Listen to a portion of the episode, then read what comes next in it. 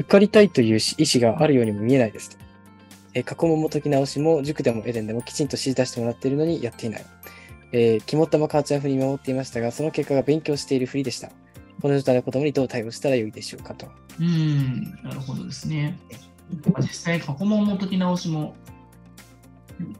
それはね、まあ、実際のところやっぱり怖さってところがやっぱあるんだと思うんですよね。うんうんあとは、実際のところ、そこのところで、まあ、あの現実が子供ってそもそもが分からないから、この時期なんていうのは。うん、そうですねうん。初めての経験ですけど、そうだからあの今の過去問のところで解けたところに関して、こういうふうなところ、やっぱり点数上がって下がってるところ、あ最低点クリアできてるよっていうふうに言ってあげて、次行こうねぐらいの感じで、もう引っ張ってあげるぐらいしかやっぱないかなと思うので、うん、お子さん自身もまあ結構恐怖心にとらわれているかもしれないということですね。うん。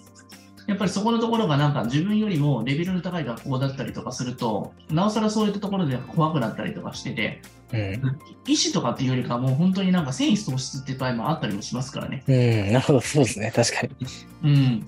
だから今一度、その後に、あとはい変な話、過去問が多分いっぱい受けると思って、やらせすぎてしまってる可能性もありますよ。きっとはいはいろんな種類の学校をうんやりすぎてると。そうやらせすぎない。だから、その絞って、これだけはまず完璧にしていくってところの学校をまずやっていって、そこからなんか着手していくっていうのはすごい大事だと思う。ああ、そうですね。この学校はもう確実に受かるっていう、まあ、土台を固めた上で次の学校に進むみたいな感じですね。はい、次、過去問は一生懸命取り組んでますが、やり直しがなかなかできていません。新たな過去問やっていっても。いや、そうですよ。だから今僕が伝えた通り、うんしっかりやっていって、そこでちゃんと最低点できたときに、最低点クリアしたときに次やっていくってところとかしていかないといけないですね。はい。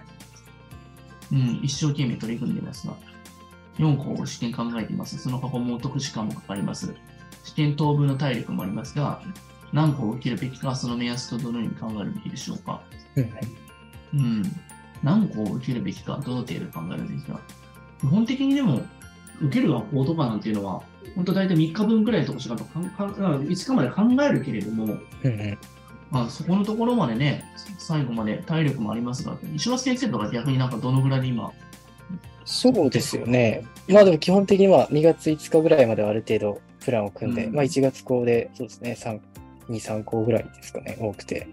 うんあでも、前売り傾向とかに関しては、本当別にそんなに、そうですね、1年分ぐらいで、はい、全然、ある意味、その実力試し的なところもありますので、うん。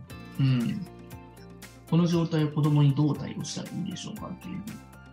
うん、というよりかは、その、対応するっていうよりかね、やれるべきところがね、多分多すぎたりすると、選択肢が結構増えすぎるとしんどくなっちゃいますからね、子供もね。うんうん。うん。1科目でもコツコツやっていますが、本番までと A に解きたい年数はどの程度の学校でしょうか。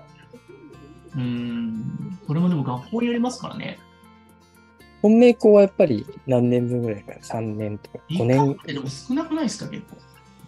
1日1科目、そうですね、1日1科目だとなかなか、そうですね、1週間かけても2校分ぐらい普通になんか4科目とかできると思うんですけどね。うん、そうですよね。短い、例えば理社でしたら、そうですね、合わせて1時間とかそういった科目もありますもんね。実際の本番ではね、1日でそれやるわけだからね、うんしかもそれを2日とか、あの 2, 2校とかやってまたいでやっていくわけだから、うんうん、まあ、ちょっと慣れていく必要あるのかなと思いますけどね。そうですね。うん。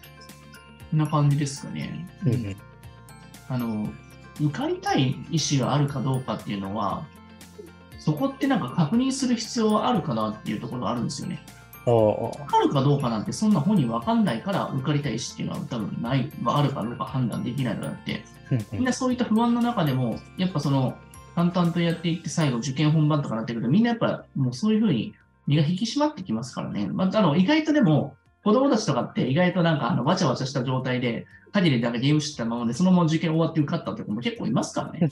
そうですね。意外とそういう子の方が多いですね。うんうん。まあ、そうして石橋先生、ちょっとこう質問とか結構みんな不安に結構苛まれてるんだなと思ったんですけど、どうですかね、はいはいそうですね。まあ、お皆さんの質問の内容的にやっぱり過去問をあのいっぱいある中で、その何校ぐらい、どれぐらい解いたらいいのかってところが結構お悩みの方が多いのかなっていうふううんに感じましたので、そうですね。うんまあ、本命校と、そうですね、あの、まあ、チャレンジ校と、あと、安全校でどれぐらいの配分なのかってところはちょっと、なんかやる気云々というよりかは、最低点、こここれ超えてていくらいけたかってところを、まあ、数字ベースで見ていくのが結構いいのかなと思いますけどね。やる気ああ云々。、なるほど、なるほど。じゃあ、その点数ベースで、ここ超えたら、まあ、OK みたいなラインを決めて、それに到達するまでとにかくあとはそこのところでお母さんも納得していきながら一緒に、うん、大丈夫だよっていうふうなことを言ってあげて、見えないところで追い込んでるかもしれないですかね。多分ご両親が不安になって、今もこういったコメントを書いていること自体が子供に対してもすごい不安になってるかもしれないですからね。こう思っていることを無意識で多分言ってるかもしれないから、うん。ねもちろんすごい大事なことなんですけどね。はいはいはいだからそういったところは多分子供につなが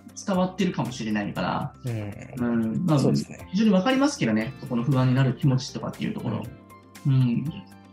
まあ、そのようなところでしょうかね。実際のところ、まあ、あの、まあ、不安は本当にあると思うんですけれども、まあ、一つ一つ、まあ、完璧に言ったらおかしいですけれども、合格最低点を超えていって、ちゃんと数字に起こしていくってところが大事ですよね。うん、まあそうですね意。識的にすることが大事かなと思います。点数意識を持ってくるとまた変わってくる。そうそう、点数意識持っていくってところですね。うん。うん。まあ、そのような形ですかね。まあ、そしてちょっとまあね、焦りは禁物なので、うんこれ日頃こう積み上げていくってところにやっていきましょう。ここから、もうでもやる、うんうんやることでも限られてますからね。もそうですね。はい迷うことはもはや少なくなってきましたね。うんはい。な感じでしょうかね。はい。